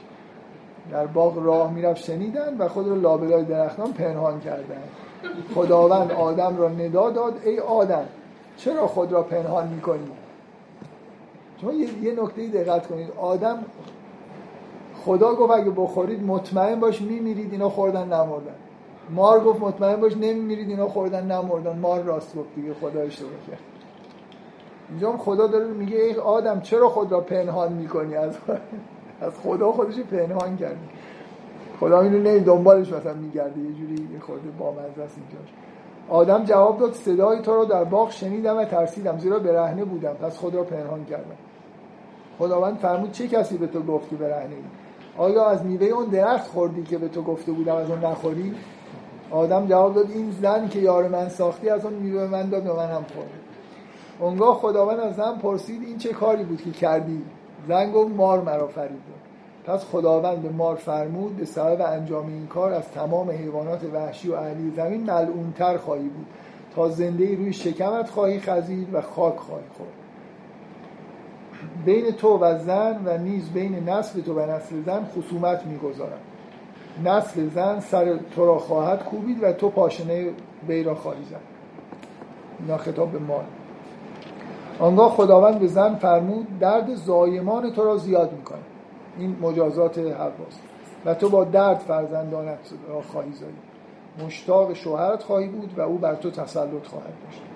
سپس خداوند به آدم فرمود چون گفته زنت را پذیرفتی و از میوه آن درخت خوردی که به تو گفته بودم از آن نخوری زمین زیر زمین زیر لعنت قرار خواهد گرفت و تو تمام ایام و عمرت با رنج و زحمت از اون کسب معاش خواهی کرد. از زمین خار و خاشاک برایت خواهد رویید و گیاهان صحرا را خواهی خورد. تا آخر عمر به عرق پیشانیت نان خواهی خورد و سرانجام به همون خاکی باز خواهی گشت که از آن گرفته شدی. زیرا تو از خاک سرشته شدی و به خاک هم برخواهی گشت آدم زن خود را حوا یعنی زندگی نامید. چون اون میبایست مادر همه زندگان شد اینجا نامگذاری اینجا خداوند لباسهای از پوست حیوان تهیه کرد و آدم و همسرش را پوشانی. سپس خداوند فرمود حال که آدم مانند ما شده است و خوب و بد را می‌شناسد نباید گذاشت از میوه درخت حیات نیز بخورد تا و تا ابد زنده بماند. پس خداوند او را از باغ عدن بیرون را علتش این بود که اگه میموندن اون که درخت هم میخوردن و دیگه مکافات می‌شد از خداوند او را از باغ عدن بیرون ران تا برود و در زمینی که از خاک آن سرشته شده بود کار کند. بدین ترتیب او آدم را بیرون کرد و در سمت شرقی باغ عدن فرشتگانی قرار داد تا با شمشیر آتشینی که به هر طرف میچرخید راه راه درخت حیات را محافظت کنند. این داستان آدم و حوا و آفرینش در تورات حالا یه رو به هفته من پس بحث ما به اینجا رسید. جلسه آینده داستان قرآن رو می‌خونیم و من این مقایسه ای در واقع بین این دو تا داستان با هم دیگه می‌کنم و سعی می‌کنم توضیح بدم که چرا اون داستان اونجا در واقع توی سوره بقره داستان داره چیکار می‌کنه قبل از شروع داستان بنی اسرائیل. حالا قرار شده چند تا سوال پرسیده بشه. منحصر به شما هم نباشه. اگه دیگران هم سوال دارن در حد یه رو مثلا سوال جواب کنید اجازه بدید. من سه تا سوال دارم. سوال اول اینکه آیا آیات قرآن به صورت دفعی یعنی یک آن تمام قرآن با هم نازل شده یا پیامبر در طول حیاتش در طول حیات بهش واضحه که به تدریج نازل شده منتها روایاتی هست و اشاره هایی در قرآن که حقیقت و قرآن مثلا در شب غرب مثل اینکه شما یک کشف علمی ممکنه یه لحظه یه چیزی رو ببینید ولی وقتی بخواید بنویسید تبدیلش به یه قضیه ریاضی بکنید یا کتاب بکنید تفصیلش طول بکشه. به هر حال اگه از اون موضوع صرف نظر کنیم این بدیهیه که قرآن ظرف 23 سال نازل شد. خب از اولین آیات نمی‌تونه خطاب بنی اسرائیل باشه. خطاب به خود پیامبر و خطاب به عرب هست. و اولین آیات این ترتیب ترتیب تاریخی نیست بدیهیه. اولین آیات تقریبا اجماع کامل وجود داره که اقرا بسم ربک الذی خلق. یه لحظه ببخشید من از سوالیشون چقدر کار سختی بوده؟ پیامبر رو پیامبر در نظر نگیرید به عنوان یه آدمی که می‌خواد یه کتاب جعلی از طرف خدا بیاره چقدر این کار سختی کرده که این ترتیب و تیکه تیکه هی یه چیزایی گفته گفته اینو بذارید اونجا اینو بذارید. بعد تموم که شده اگه واقعا شما احساس کنید که این خیلی خوب حالا مرتب شده اتفاقا اینکه اینا تیکه تیکه در مواقع مختلف نازل شدن کار رو خیلی سخت می‌کنه. یعنی یه نویسنده به طور نرمال سعی می‌کنه خب یه چیزی بنویسه تمومش کنه بذاره دیگه. من الان مثل اینکه من این سخنرانی رو پس و پیش یه پاراگرافایی هی بگم بعد به شما بگم اینو بذارید. بعد از اون که پاراگرافی گفتم بعد دوباره بین این دوتا یه پاراگراف بذارم. خیلی وظیفه سنگینیه که شما یه همچین کتابی رو تیکه تیکه در واقع مثل پازل بچینید. ولی خب اگه وحی باشه که خب پیامبر بهش وحی می‌شده معلوم بوده که جاش مثلا کجاست به مؤمنین می‌گفته کجا بذاره بفرمایید. دومین سوال دیروز فرمودید که خیلی تعجب برانگیز هست یا عجیب هست که حوزه جغرافیایی عرب با حوزه جغرافیایی ابرانیان متفاوته و یک دینی دقیقا از همون نسل ابراهیمی آمده. بله. در پارادایم ابراهیمی آمده.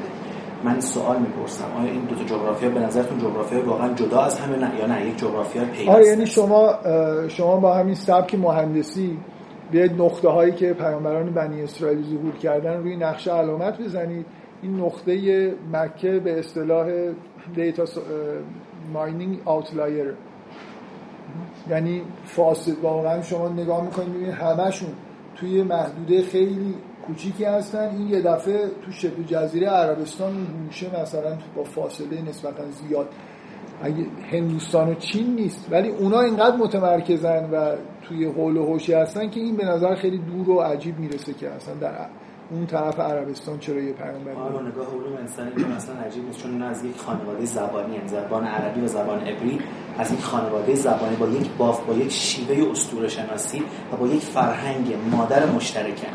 یعنی می‌تونن زبان هم کاملا بفهمن. آره ولی ببینید همین که بقیه عبریان این ابرا این عربیه شما دارید خودتون در واقع میگید که مثل پسر عموی امریه است. مثل اینکه پیامبران همه جز برادران بودن حالا یه دفعه یه پسر عمویی داره ادعا می‌کنه. اینجوری میگم چین و هند نیست. اینا بالاخره ما همین منطقه. ما طبق روایت و قرآن اینا واقعا پسر عموی هم دیگه هستن. یعنی در ابراهیم به هم دیگه می‌رسن. قرآن همینو داره میگه. و در واقع شگفتی رو اینجوری داره زائل می‌کنه. فراموش نکنید که اسماعیلی بود و اینو کوچ داد ابراهیم. شما نمی‌دونید کجا رفت. میگی؟ در مورد کوچه سوالی می‌پرسم که چرا زبان ببخشید زبان عربی به این دلیل شبیه زبان عبریه که هر دوتاشون زبان ابراهیم منتها اسماعیل. اسماعیل دور افتاده بعد از این مدتی مثلا مثل اینکه یه لحجه دیگه به وجود اومده. همین الان هم عربا و ابرانی ها در اسرائیل حرفای هم دیگر می‌فهمن. من یه مسئله که برام هست. ما توی تورات خوندیم که وقتی که خاجر رو از خونه بیرون انداخت ابراهیم یک مشک آب به او داد بله. و او تا مادامی که مشکش تمام بشه رفت به دل, به دل صحرا. آره. این نمی‌تونه هزار کیلو بله دقیقاً دقیقاً اینطوریه که ببینید در در واقع قرآن داره داستان اسحاق و اسماعیل رو اصلاح می‌کنه. طبق داستان اصلا بیابانی که اونجا اسم برده میشه اینجا نیست. هدف این نیست که اینا برن کاری اونجا انجام بدن. یه جوری اخراج از خانه است. و مخصوصا تاکید میشه که خداوند گفت که اون وعده ای که بهت داده بودن منظورم فرزندان اسحاقه که پیامبر توش میاد. شما اینا رو می‌تونید تعریف شده بدونید به نفع خودشون. یعنی مثل اینکه اسماعیل رو دارن هی سعی می‌کنن کمرنگ کنن. اینکه مادرش کنیزه اینکه نمی‌دونم از خونه اخراج شده اینکه قرار نیست پیامبری در نسلش بیاد اینا اطلاعاتی که قرآن داره اصلاح می‌کنه. آخه مسئله اینجاست که قبل از نزول قرآن اصلا ببخشید نکته مهمتری که مسئله مشک آب نیست. در قرآن ابراهیم همراه اینا اومده و مدتی اینجا بوده بعدا برگشته. غیبت طولانی داره برای خاطر اینکه کعبه رو ساختن. اسماعیل رو اینجا جایگزین کرده همراه با هاجر و برگشته در حالی که در تورات اینا فقط اخراج میشن توسط مسئله اینجاست. دقیقا زمانی که تلمود آمده و بقیه کتب مقدس در عهد عتیق آمده و چه عهد جدید آمده حداقل 600 سال فاصله زمانی داره با بعثت پیامبر. بله. تو این مدت اینا کتاب ها رو ثبت کردن تلمود رو ثبت کردن نوشته کردن. این از دوره شفاهی به دوره کتابت بردن. پس علل قاعده نمی‌تونستن در برخورد با پیامبر جدید دست به تحریف مجدد بزنن. انگار که پیامبر ما هست که داره برخورد می‌کنه با تاریخ یهود با تاریخ مسیحیت میگه نه. من هم خودم رو در اون چارچوب قرار میدم اما بازشناسی می‌کنه چرا برخورد ببینید برخورد نمی‌کنن با پیامبر جدید. مثلا اینه که می‌دونن که ابراهیم دو تا پسر داره و می‌دونن که وعده خداوند به ابراهیم اینه که فرزندان تو مالک این مثلا بخش زمین هستن. و پیامبران خواهد. می‌خوام بگن که اون برادره نیست.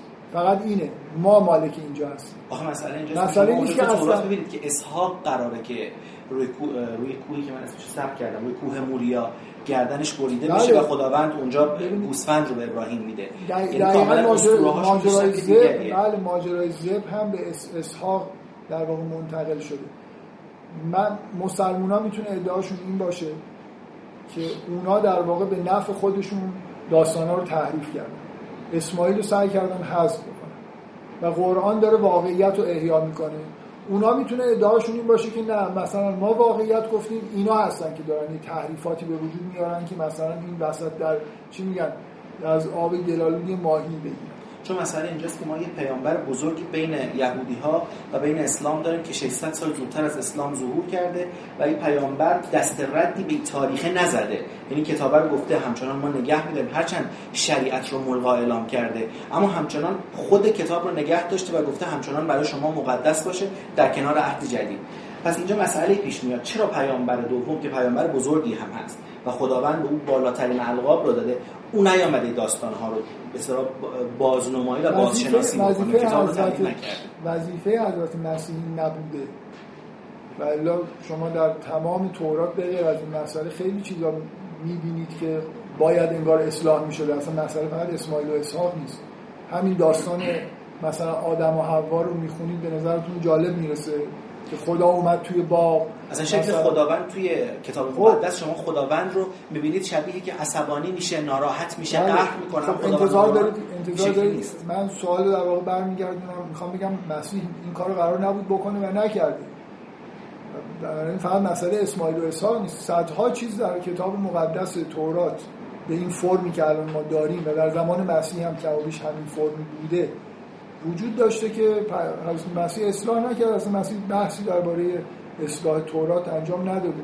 همین الان قرآن هم این کار رو به در مورد خیلی قسمت های تورات نکرده. ببین همچنان قرآن میگه در این تورات نور هست. شما یه خوری می‌خوام بگم این که ده درصدش حتی اگه اشتباه باشه همین انجیل همین تورات مردم می‌خونن هدایت میشن و به خدا می‌رسن. ولو اینکه یه جاهایش ممکنه درست نباشه.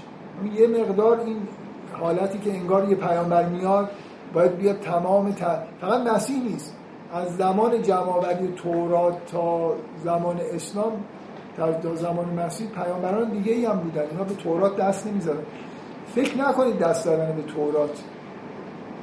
رو اینو فراموش نکنید که افرادی مثل زکریا مثلا که پیامبر بزرگ خداست در بین یهودیا به عنوان یعنی اگه یه آدمی میومد می‌گفت تورات دست بزنیم که اصلا کارش تموم بود. یعنی این سنت این که این تورات مقدس این گاهی اوقات یه چیز مقدس و شما یک کلمش بگید باید عوض کرد کلی ممکنه به ایمان مردم مثلا صدمه بزنید. بالاخره این ملاحظات اجتماعی هم بوده. هیچ کدوم پیامبران بعد از جمعآوری تورات کاری نکردن در مورد اینکه اینجاش غلطه اونجاش درسته ورژن جدیدی از تورات بیارن. این دلیل این نیست که مثلا بخواید بگید که چرا مسیح درباره اسحاق و اسماعیل چیزی نگفته در حال تفاوت های تورات با قرآن در داستان اسماعیل و اسحاق اینه که اسماعیل آیا اخراج شده ابراهیم همراهش رفته یا نرفته و مسئله ذبح اسماعیل و اسحاق هم هست. در بین مسلمان ها همچنان یه عده به ذبیح بودن اسحاق قائلن ولی من به فکر می‌کنم از قرآن واضحه که ذبیح اسماعیل تعجب می‌کنم که چجوری بعضی از مسلمان ها همچنان شاید تحت تاثیر تورات اسحاق و ذبیح حداقل یه جای قرآن خیلی سراحت داره که ذبیح اسماعیل ببینید اینجا دو تا چیز دیگه. شما دقیقا از دید یهودی ها مسلمون ها هستن که دارن یه داستانهایی رو تحریف می‌کنن. من دفعه قبل در واقع نکته که گفتم این که ببینید که به نظر میاد راهی جایی نیست و اینکه اسلام چجوری قرآن داره جای خودش رو در ادیان ابراهیمی نشون میده. با نشون دادن اینکه اون بخش از داستان ابراهیم و اسحاق و اسماعیل غلطه تحریف شده است. درستش اینه و حالا بنابراین این دین جای خودش رو داره. به این نکته فقط دقت بکنید که شما فارغ باشید از اینکه تاریخ چیه اطلاعات. متن تورات که می‌خونید اون بخش از تورات ضعیف هست. یعنی برای شما قابل باور نیست که ساره گفت که هاجر رو بیرون کن. ابراهیم هم مثلا یه زن و پسر خودش رو بیرون کرده انداخته تو بیابان. می‌خوام بگم اونجا نقطه داستان قرآن خیلی محکمه. خیلی به شیوایی داره بیان می‌کنه که آره اصلا مسئله بارها و بارها هم این مسئله روش تاکید میشه. که ابراهیم معمولیت ساخت کعبه رو در واقع گرفت با اسماعیل و هاجر اومدن اینجا. اینا رو اینجا گذاشت و برگشت. این یه چیزیه که توی با تصور ما از یه پیامبری مثل ابراهیم سازگاره و اون داستان خال زنکی سازگار نیست. این جدای از اینی که حالا شما یهودی هستید یا مسلمان هستید. یه آدمی همجوری بی طرف بیاد بخونه اون قسمت از تورات به نظرش ضعیف میاد مثل اینکه خداوند داشت در باغ راه می‌رفت. اگه الان یه پیامبری بیاد اینجا یه داستان آدم و هوا رو اصلاح بکنه شما حس می‌کنید که خب آره دیگه اینجاش ایراد داشت احتیاج به اصلاح داشت. می‌خوام بگم شیوه در واقع برخورد قرآن اینه که قسمتی از اون داستان داره دوباره بازنویسی می‌کنه برای شما که همینطوری هم که قبل از این قرآن میخوندید به نظرتون میومد که ایراد داره. حتی لحنش اینجوریه که خدا به مثل این خود ابراهیم هم نمی‌خواد این کارو بکنه. بعد خدا میگه حالا تو ناراحت نباش. این کاری که کرده رو بکن. ما اینا رو مثلا اینجوری حفظش می‌کنیم. می‌خوام بگم یعنی اینکه یه کار عجیب و غریبی داره انجام میشه و با پیامبری ابراهیم سازگار نیست. مثلا دو تا پسر با هم دیگه دعواشون شده یکی رو از خونه بندازیم بیرون. هیچ پدر مادری میان. مثلا معمولا بچه بزرگ خب بچه های کوچیک‌تر ممکنه یه خورده اذیت بکنه. بیرون که نمیندازنش از خونه. یه چیزی هم شما تو جلسات دفاع عقلانی گفتیم که کتاب های جنبی عهدین روایت قرآن رو تایید می‌کنه. یعنی کتاب هایی که مثلا بله. قدیمی هستن و در جنب عهدین موجوده که خیلی هم هست. اونا همه معمولا معید روایت قرآن. روا... تقریبا اینجوریه که همه اختلافایی که بین قرآن و تورات موجود هست کتاب های جنبی وجود داره که خیلی هم بعضیشون قدیمی تر از نسخه های مثلا پیدا شده انجیل مثلا هستن. و توی بعضی از اونا داستان این در قرآن داستان هایی هست که در تورات نیست در انجیل نیست مثلا. خب؟ ولی بعد نگاه مثلا فرض کنید داستان این که مسیح پرندگانی با گل می‌سازه و بهشون میگه پر... درشون میدن و پرواز می‌کنن در انجیل نیست. ولی یه انجیل مثلا فرض کنید فرعی غیر مصوب وجود داره که این داستان توش هست. یعنی خیلی جاها این اختلاف رو میشه مثلا یه جوری به جنبه های مستندات تاریخی سعی کرد نشون بدیم که چنین چیزی بوده. هیچ اثبات تاریخی ما نداریم. تو روندی که توی دنیا هست اینکه هر اندیشمند یا هر پیامبری توی بافت زبانی خودش یعنی توی بافت از دنیا که زندگی می‌کرده سعی رفرنس دهی نسبت به گذشته داشته که بگه من هم در گذشته این در رنسانس هم اتفاق افتاد در عصر نوزایی بله. که شما برای که بتونید خیلی از چیزها رو توضیح بدید لازم بود که بگید در گذشته تاریخی ما در عهد هلن هم این مسائل وجود داشته و به این مسائل رفرنس بدید تا انگار حرف شما رو افرادی که اطراف شما رو گرفتن بتونن براشون باور باشه. چون گویا یکی از مسائلی که عرب باهاش داشتن یعنی با پیامبر داشتن این بود که اگر واقعا خدای وجود داشت خب قبلی‌ها می‌دونستن و انگار که حالا مسیحی ها و یهودی های هستن که می‌دونن خدای واحدی وجود داره با قدرت که همه جهان رو آفریده و اونها هم البته خدا رو اشتباه فهمیدن. یعنی من نقطه تمایزی با اونها هم دارم. ببینید شما من کلا حرفاتون گوش میدم. خیلی انگار اگه دو تا تئوری برای موضوع باشه اذیت میشه.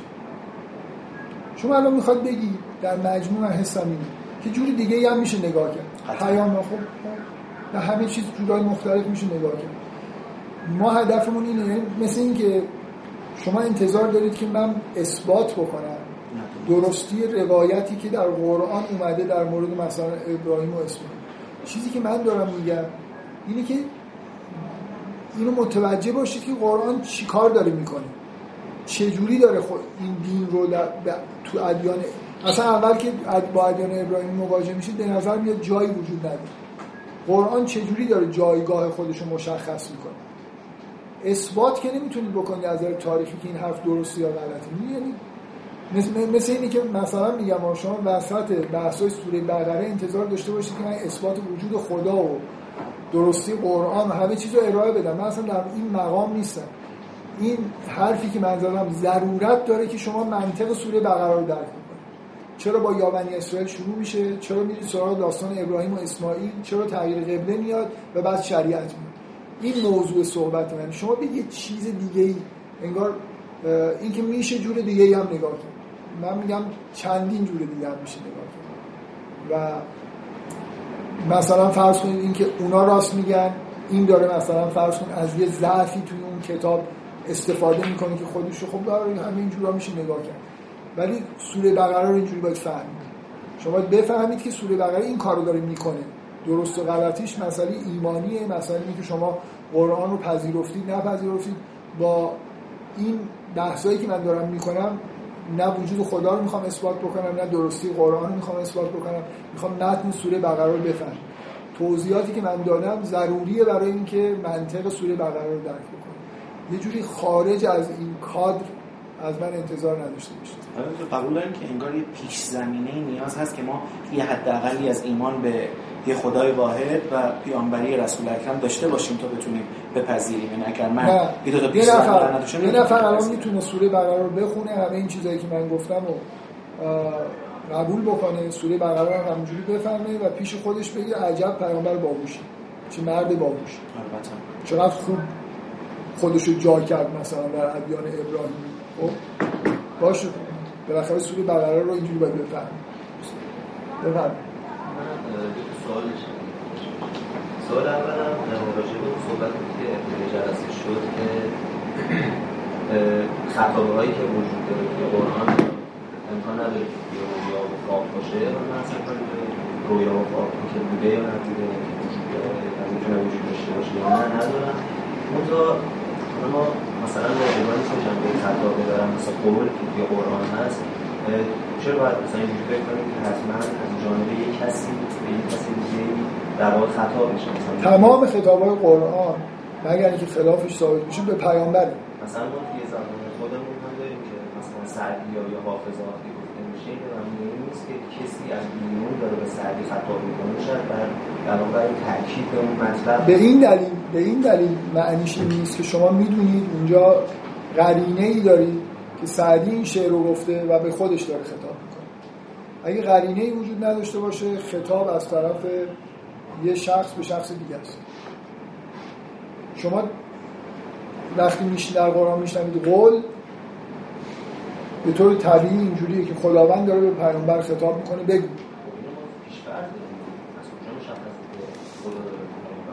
خب اگه, اگه پیامبر داره به خودش خطاب می‌کنه مثل مثلا فرض کنید سعدی میگه سعدیا نام خودشو می‌بره قرینه ای می‌ذاره که ما بفهمیم که اینجا خطاب از خودش به خودش. اگه شما ف... پیشفرزتون این باشه که پیامبر خودش داره قرآن رو میگه خب بسیار شگفت انگیزه که مرتب به خودش میگه بگو بگو. مثل یه آدمی که داره با خودش حرف می‌زنه. خب بدون قرینه خاص.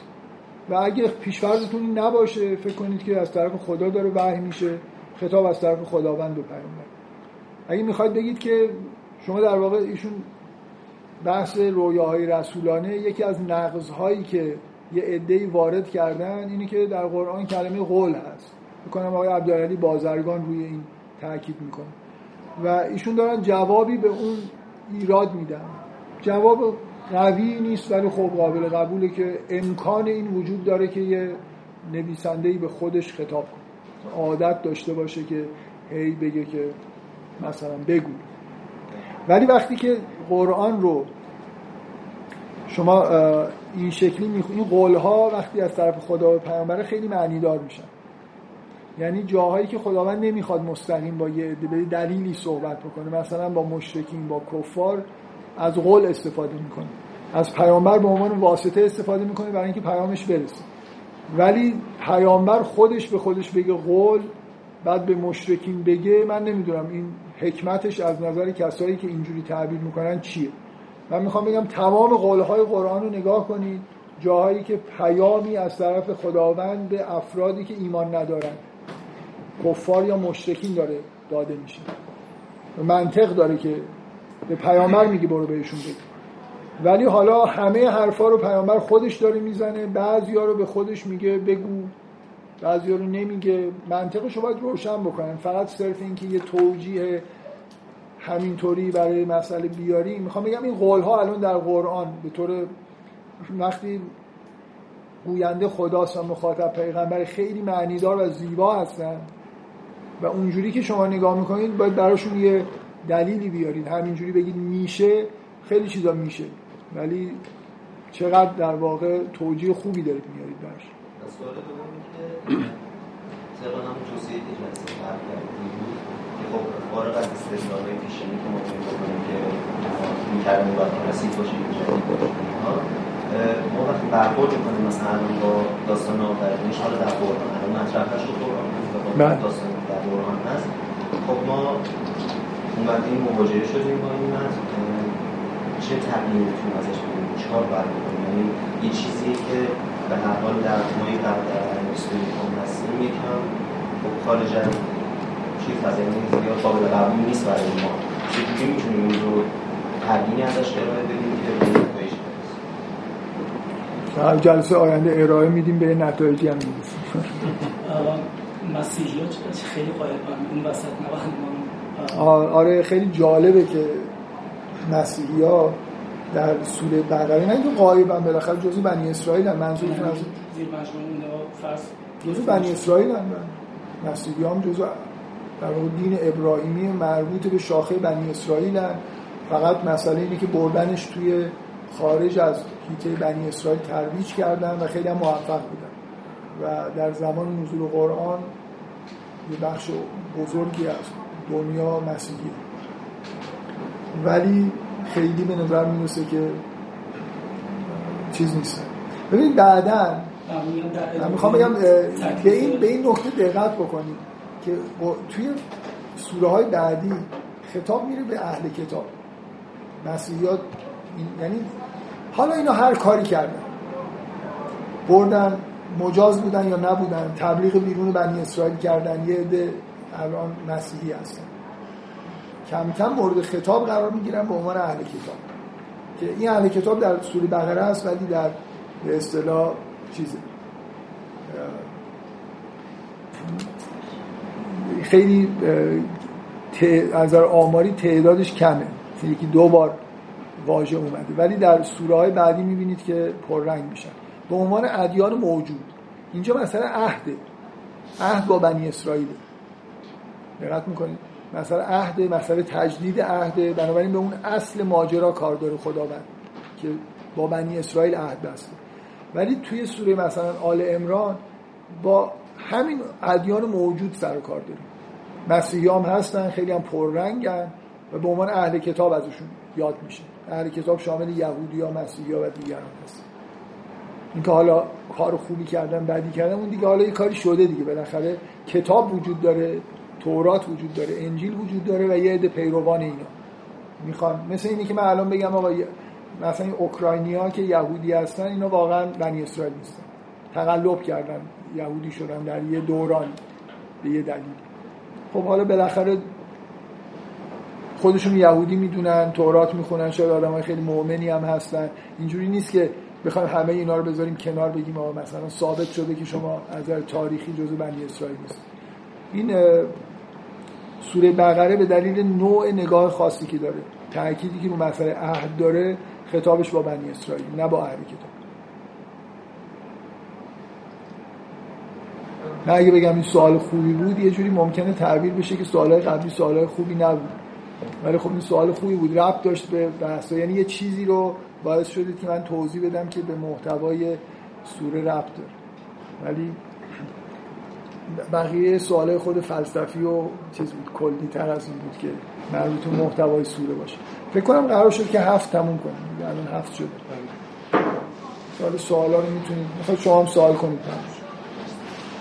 من سوال داشتم. اینکه خب یه سوره بقره یه ساختار خیلی خوبی داره واسه اینکه بیاد حالا جایگاه اسلام رو تبیین کنه واسه یکی که شاید می‌خواد به اسلام رو بیاره اون اول کتاب باشه. ولی خب این مثلا از سال چند هجری این شکل شکل گرفته بوده؟ اون مسلمانای اولی که به اسلام رو دیدن خب با این اه، نبوده دیگه اولش. این علتش چی بوده که وقتی می‌خواست نازل بشه قرآن خب چرا از یه جاهای دیگه این نازل شده و یه سری دیگه با یه چیز دیگه مواجه بودن وقتی می‌خواستن قرآن نه با چیز دیگه ببینید اه، اشتباه نکنید که تا یه جایی یه پیامبری اومده مردم دعوت به یکتاپرستی کرده مردم دعوت کرده به اینکه مثلا معاد ایمان داشته باشن کارهای خوب بکنن کارهای بد نکنن این حرفا. در یه لحظه ای از تاریخ داره یه دین شکل می‌گیره. این مسلمان های اولیه پیامبر رو به عنوان پیامبر میشناختن ولی اینکه این یه دینی در ادیان ابراهیمیه و مثلا در کنار یهودیت مسیحیت شریعت قرار پیدا بکنه شریعت نداشته اسلام شما روز اول که پیامبر نمی‌تونست بیاد مثلا شریعت بیاره برای مردم. ببینید، م- مسئله حالا من اینو تو جلسات آینده تاکید می‌کنم. مسئله به وجود اومدن امت جامعه اسلامی. تا یک اجتماعی شکل نگیره شما نمی‌تونید مثلا کنید قانون ارث بزنید قانون قصاص بزنید این ضمانت اجرا نداره. حد اکثر می‌تونید توصیه اخلاقی بکنید مردم رو به عبادت دعوت بکنید و این کارهایی که قبلا انجام میشه بنابراین مسلمان ها قبل از اینکه این اتفاق بیفته تغییر قبله به وجود بیاد اسلام به من به عنوان یک دین ابراهیمی شکل بگیره. به خدا ایمان آورده بودن به پیامبر به عنوان یه مردی که از طرف خدا پیام میاره ایمان آورده بودن حرفاشو گوش می‌کردن به معاد ایمان داشتن. ولی نمی‌شد گفت مسلمانن. مثلا نه کلمه اسلام وجود داشت نه مسلمانی وجود داشت. اینجاست که داره شکل می‌گیره. یعنی اسلام اینجا داره شروع میشه به عنوان یه دین. اسم اسلام هم می‌بینید همچنان نمیاد. بعدا نامگذاری میشه. بنابراین شروع دعوت یه دعوت کلی اخلاقی و عقیدتیه تا اینکه جامعه ای در مدینه به وجود میاد که حالا وقتشه که میشه شریعت نازل کرد. میشه اعلام کرد که ما با یه دین جدید مواجه هستیم در کنار مثلا یهودیت و مسیحیت و توی همون سنت. این تأخیر فکر می‌کنم طبیعیه.